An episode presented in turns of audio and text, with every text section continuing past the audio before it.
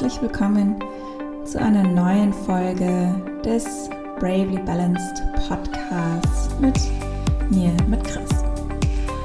Ich hoffe, es geht dir soweit gut und ja, dass du ready bist für die heutige Folge. Zum, ähm, ja, heute ist so ein bisschen Storytelling Time, würde ich fast sagen denn ich möchte heute von meinem Weg von der Entdeckung, dass ich Endometriose habe, bis hin zur Schwangerschaft erzählen. Denn ja, je nachdem, wie man sieht, einerseits war es ein kurzer Weg, andererseits aber auch ein Weg über viele, viele Jahre. Ähm, ja, dazu möchte ich anfangen und ähm, vielleicht auch immer kurz so ein bisschen erzählen, so zum Thema Schwangerschaft und Kinder bekommen. Ich weiß, dass das heutzutage ein ganz, ja, viel diskutiertes Thema ist. Ähm, die einen wollen auf gar keinen Fall Kinder, die anderen wollen unbedingt Kinder und äh, können vielleicht aber äh, keine Kinder empfangen oder ja, die anderen sind aus Versehen schon zum dritten Mal schwanger. Also es gibt es wirklich in allen Formen und Farben. Ähm, bei mir oder bei uns ist es so, also mein Mann und ich sind seit Anfang 2011 zusammen, also seit ja jetzt elf Jahren und beide Mitte 30. Und ja, dadurch, dass wir schon so lange zusammen sind, mussten wir uns natürlich bei jedem einzelnen Familientreffen immer den Fragen stellen, ja, wann bekommt ihr denn endlich Kinder, warum habt ihr noch keine, etc., etc. Und ich muss dazu auch sagen, ich bin mir gar nicht so sicher, ob ich wirklich immer Kinder haben wollte. Ähm, ich habe mir ganz lange da nie so wirklich Gedanken drüber gemacht. Bis ich glaube, das war letztes Jahr, da habe ich ein Buch gelesen, das heißt Mutterschaft von Shaila Heti, Heti, glaube ich, heißt sie. Und die Autorin setzt sich mit der Frage auseinander, ob sie Kinder will oder nicht. Und ja, ich muss sagen, das Buch hat mir sehr, sehr gut gefallen, ähm, denn es hat ganz viele verschiedene Aspekte irgendwie beleuchtet. Also für mich war das jetzt nicht so, dass ich nach dem Buch gesagt habe, okay, definitiv ja oder nein. Aber irgendwie hat das dann bei mir so dieses Rad ins Rattern gebracht, was das Thema Kinder bekommen angeht.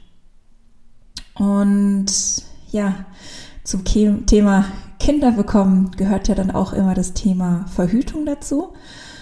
Und das ist ja so der Punkt, mit dem ich starten möchte, mein eigener Weg mit dem Thema Verhütungsmittel und Gynäkologen ist nur so, ja, semi gut verlaufen, würde ich mal sagen.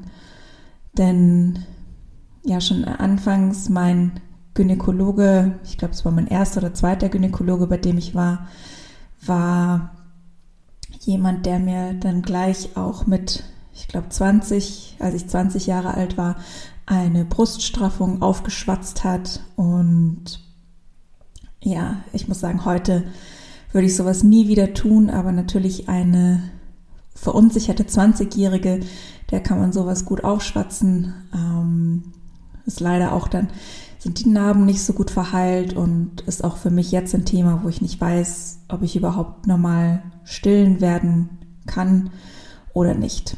Müssen wir mal abwarten.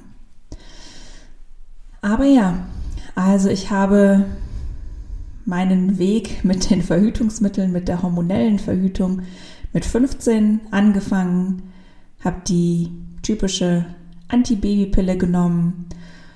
Mit 19 habe ich dann zum Nuva-Ring gewechselt. Das ist so ein Plastikring, den man sich vaginal einführt. Das ist auch hormonell. Und ja, so mit Pille und Nuvaring hatte ich eigentlich nie wirklich Probleme und habe dann aber mit der hormonellen Verhütung aufgehört, weil ich dann mit 23 Jahren auf die Kapverdischen Inseln gezogen bin zu meinem Mann. Und ja, da konnte ich natürlich keine Nuva-Ringe kaufen. Und ja, dann musste was anderes her. Ich habe mir dann die Goldspirale einsetzen lassen von meinem damaligen Frauenarzt. Und dieses Einsetzen der Goldspirale war schon mega traumatisch für mich. Das hat so extremst wehgetan, ähm, dass ich in, dass ich fast in Ohnmacht gefallen bin.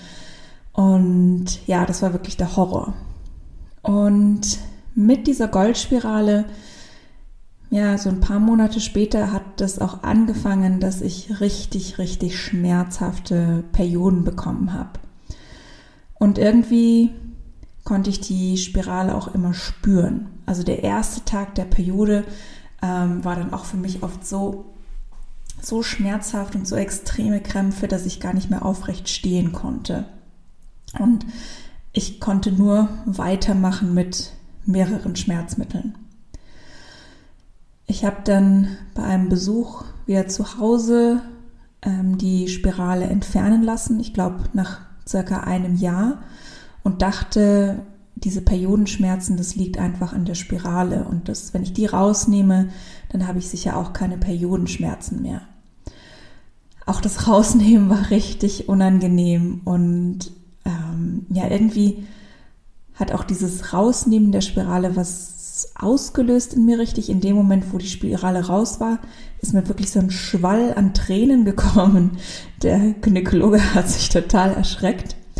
Ähm, zu dem Zeitpunkt habe ich dann aber schon den Gynäkologen gewechselt, weil mir das ja einfach nicht geheuer war, wie der andere war.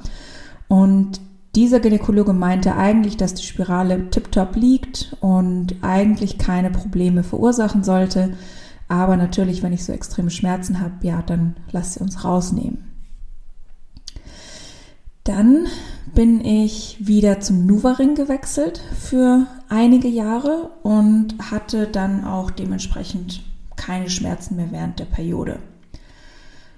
Als ich dann aber nach Lissabon gezogen bin und ähm, damals meine Angstzustände und Panikattacken kamen und ich ja auch angefangen habe in Therapie zu gehen und mich mehr und mehr mit diesem Thema gesundheitliche, ganzheitliche Gesundheit auseinandergesetzt habe, habe ich natürlich auch irgendwann ja gelernt, was diese ständige Hormonzuführung mit einem macht und mit dem Körper macht.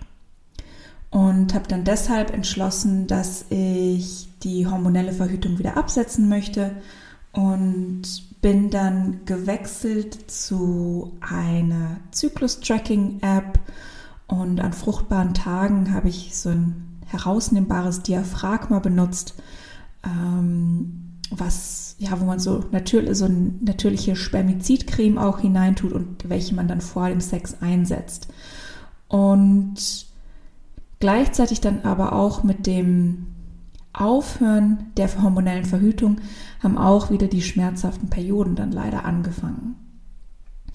Ich war dann auch in Lissabon noch bei einem Gynäkologen und auch in äh, Luxemburg und ja, die wussten aber nicht wirklich, weshalb ich diese Schmerzen habe und meinten, es sind halt einfach normale Periodenschmerzen.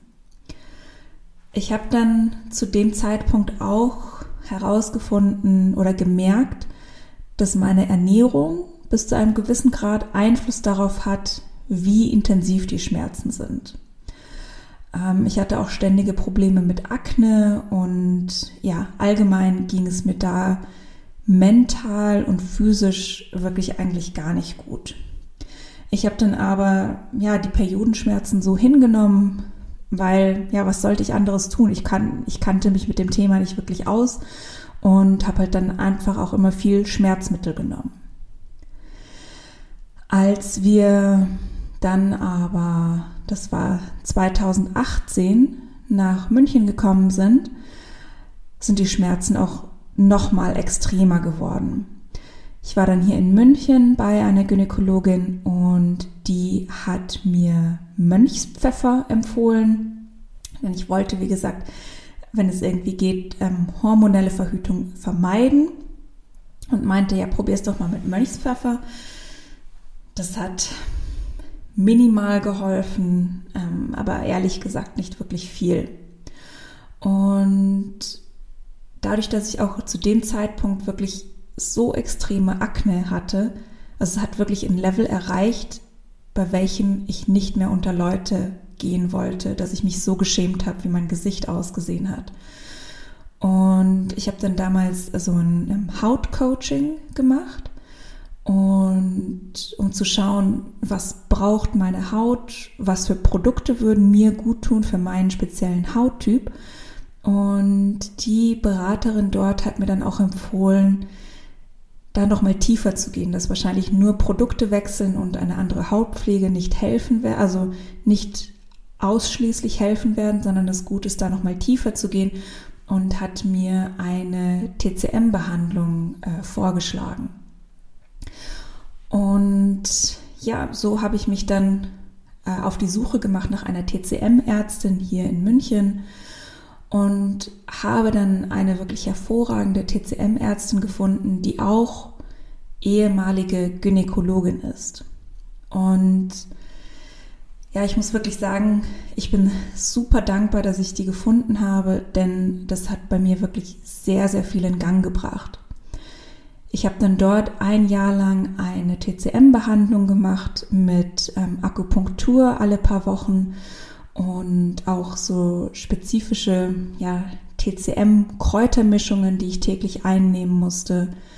Und zusätzlich hat die Ärztin dann auch sämtliche Vitamine, Mineralien, alles nochmal gecheckt bei mir, also wirklich von Kopf bis Fuß. Und ähm, es hat dann tatsächlich auch wirklich einiges bei mir gefehlt so dass ich dann auch einige Nahrungsergänzungsmittel angefangen habe zu nehmen. Denn ja, es war bei mir wirklich einiges außer Balance, muss ich sagen. Und diese TCM-Ärztin hat dann auch die Vermutung aufgestellt, dass ich Endometriose habe und hat mir eine Gynäkologin empfohlen, zu der ich doch mal gehen sollte, um das abklären zu lassen. Falls du nicht weißt, was Endometriose ist, Endometriose ist, wenn quasi die Schleimhaut, die in der Gebärmutter wächst, auch außerhalb der Gebärmutter wächst. Und das kann bei der Periode extreme Schmerzen verursachen. Es ist nicht so ganz klar, wie es dazu kommt, dass man Endometriose hat oder bekommt.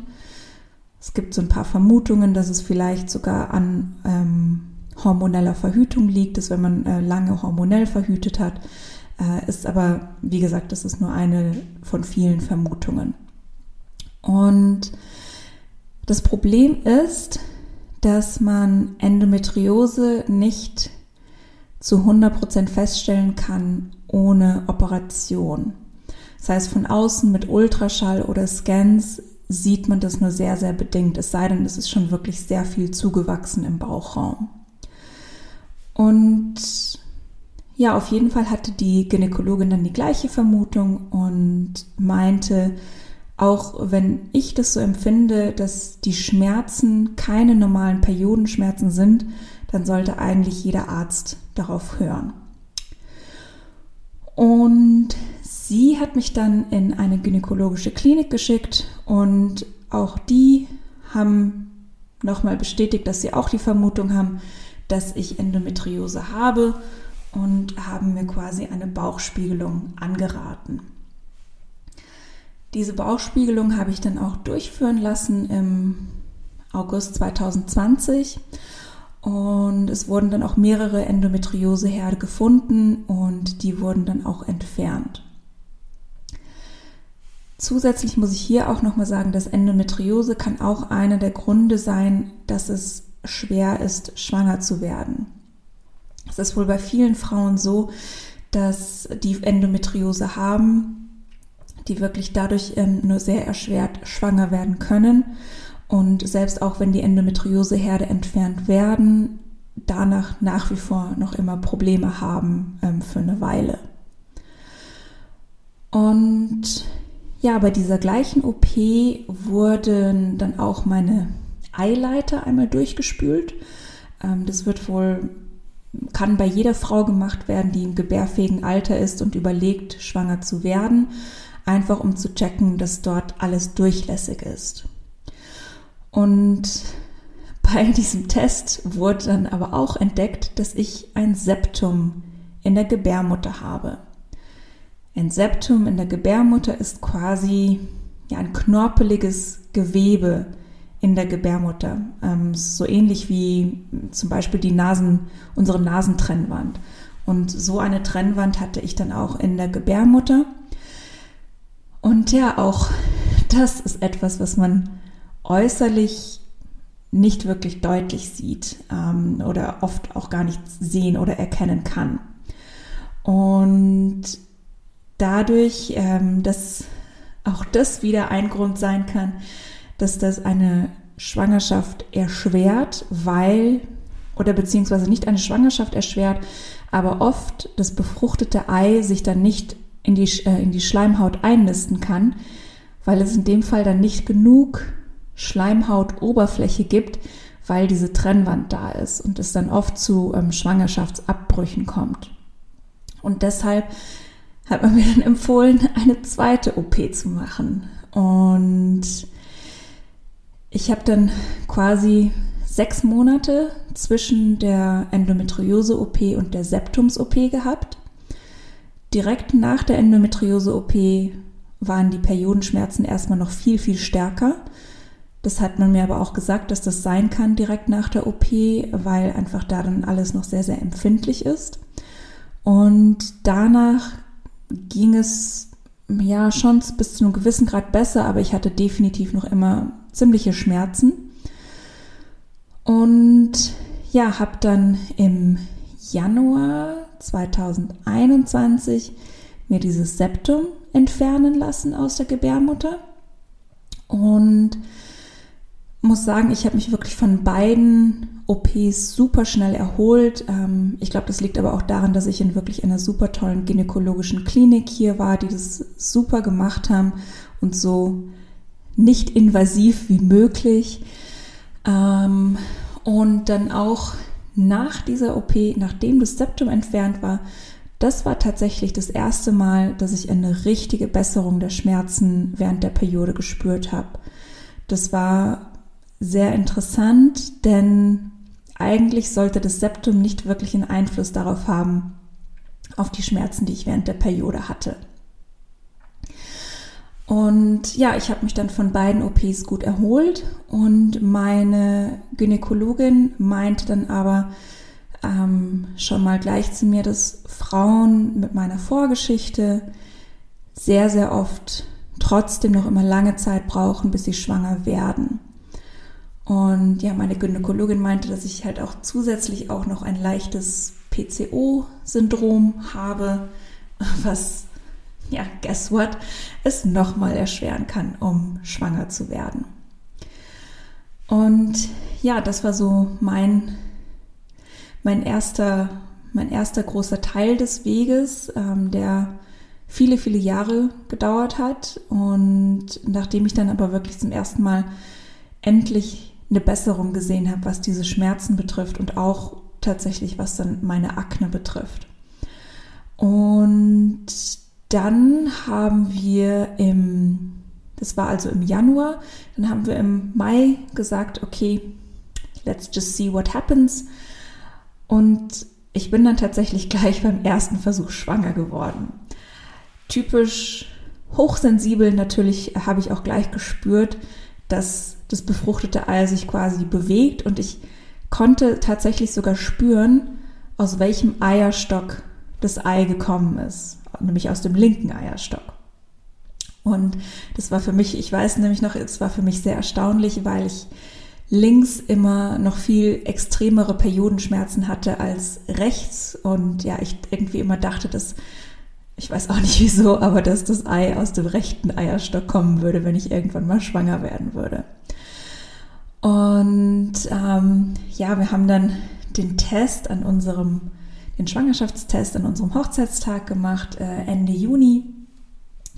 Mein Mann meinte noch, na Quatsch, jetzt schon Test zu machen, hat gar keinen Sinn. Und ja, ich hatte dann gesagt, ja doch, lass uns den machen, weil ich irgendwie schon wusste, dass wir schwanger sind. Und ja, Test war dann auch positiv. Mein Mann hat dann auch die Packungsbeilage noch mehrmals gelesen, um sicher zu gehen, dass wir das auch alles richtig gemacht haben. Und ja, das war dann also der Punkt, wo wir tatsächlich dann schwanger geworden sind. Und ich hatte, also ich bin wirklich mit ganz niedrigen Erwartungen da reingegangen, weil halt, wie gesagt, meine Frauenärztin meinte, dass es für Frauen mit meiner Vorgeschichte oft trotzdem sehr, sehr lange dauert und dachte, ja, okay, wäre vielleicht cool, wenn, das, wenn wir so bis Ende des Jahres schwanger werden würden. Und ja, sind dann aber tatsächlich wirklich gleich beim ersten Mal schwanger geworden. Und dann auch die erste Untersuchung bei der Gynäkologin. Es war ganz lustig, weil die konnte es gar nicht glauben, als ich ihr gesagt habe, dass ich schwanger bin. Sie hat dann wirklich nochmal so auf ihren Bildschirm geschaut, um sicher zu gehen, dass sie die richtige Akte auch auf hatte und meinte, nein, ist nicht ihr Ernst. Ähm, und ja, das war schon irgendwie eine ganz, ganz lustige Erfahrung. Und ja, auch noch so eine kleine typische hochsensiblen ähm, Story dazu. Ich wusste schon, dass es ein Junge wird, schon bevor ich überhaupt schwanger war. Ich habe nämlich in meiner Therapie, die ich ähm, ja immer noch mache, ist auch immer mal wieder so ein bisschen Hypnose dabei. Und ich hatte dann eine Session, wo ich wirklich ja so tief in mir drin war und habe dann dort meinen Sohn gesehen, der wie er die Hand nach mir ausstreckt und sagt, Mama, warte auf mich. Und ich war mir nur nicht sicher, ob das jetzt mein Sohn hier in diesem Leben ist oder ob das vielleicht aus einem anderen Leben ähm, etwas war, eine Erinnerung war. Das war das Einzige, was ich nicht wusste. Aber das, äh, ja, fand ich ganz, ja, ganz lustig und ich denke auch wahrscheinlich wieder sehr, sehr typisch für jemanden, der hochsensibel ist. Ja, und das war also im Endeffekt so, dass ich wirklich beim ersten Versuch schwanger geworden bin. Einerseits hatte ich einen sehr mühsamen Weg bis dahin.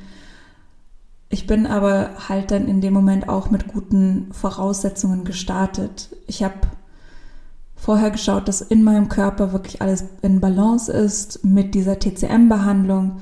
Ich habe nicht nur eine, sondern wirklich zwei OPs durchführen lassen und ja, da schon auch wirklich einiges auf mich genommen. Und ich weiß, es gibt so viele da draußen, die gar nicht schwanger werden können oder die seit Jahren versuchen. Es gibt aber auch die Leute, die sagen, sie wollen keine Kinder haben. Und ja, irgendwie war es mir nur ein Bedürfnis, meinen Weg einmal noch ein bisschen mehr im Detail zu erzählen, denn diese ganzen gynäkologischen Krankheiten sind leider auch noch viel zu wenig ein Thema. Das heißt, ich würde dir anraten, egal ob du Kinder haben möchtest oder nicht, wenn du denkst, dass mit deinem Zyklus etwas nicht stimmt, dann lass es auf jeden Fall abklären. Notfalls hol dir eine dritte, eine vierte Meinung ein oder such dir einen guten Heilpraktiker oder TCM-Ärztin oder ayurvedische Ärztin, die das Ganze vielleicht auch von einem anderen Gesichtspunkt noch mal ein bisschen sich anschauen kann. Denn ja, oft werden ja diese Zyklusprobleme so ein bisschen ja ins Lächerliche gezogen. Gerade, dass, wenn man Periodenschmerzen hat, ähm, nehmen das ganz viele oft nicht wirklich ernst. Und ich glaube, dass es ja total wichtig ist, dem Ganzen mehr Beachtung zu schenken. Denn ich meine, es ist halt schon krass, wenn wir, solange wir die Periode haben und eventuell halt keine Hormone zu uns nehmen, wenn wir immer und immer wieder diese extremen Schmerzen haben, jeden einzelnen fucking Monat und uns dafür dann Schmerzmittel noch reinpfeifen müssen. Ähm, das kann einfach nicht sein. Und lass dich da wirklich nicht beirren. Wenn du denkst, da stimmt irgendwas nicht, dann hast du, kennst du dich selbst da am besten und ähm, ja, lass das auf jeden Fall abklären. Und ja, das war so diese, diese kleine Storytime von meinem eigenen Weg von, als dann endlich herausgefunden wurde, dass ich tatsächlich Endometriose habe, bis hin zu dem Zeitpunkt, wo ich dann auch schwanger geworden bin. Denn ja, irgendwie mein Weg zur Schwangerschaft war entweder je nachdem, wie man es sieht, natürlich quasi sofort, da ich beim ersten Mal schwanger geworden bin, aber andererseits auch irgendwie ein Weg von vielen, vielen Jahren, wo mich lange Zeit niemand so richtig ernst genommen hat mit, ja, mit meinen Schmerzen und einfach, wie es mir, wie es mir sonst so ging. Und ja, das war, wie gesagt, meine kleine Geschichte. Wenn du auch deine Geschichte mit mir teilen möchtest, freue ich mich natürlich, wenn du mir schreibst. Ähm, ganz, ich freue mich immer total, wenn es auch andere äh, Leute gibt, die vielleicht ähnliche Erfahrungen gemacht haben, dass man sich ein bisschen austauschen kann. Oder vielleicht denkst du dir, ja, wie gesagt, du hast, dass bei dir was nicht stimmt und ja, wenn das so ist, dann nimm nimm diesen Podcast, nimm, dass du diesen Podcast jetzt angehört hast, als Zeichen dafür, dass du das vielleicht doch nochmal abklären lassen solltest. Also gut, ich bedanke mich mal wieder ganz, ganz herzlich, dass du mit dabei warst und mir deine Aufmerksamkeit geschenkt hast und hoffe, wir sehen uns beim nächsten Mal. Ciao!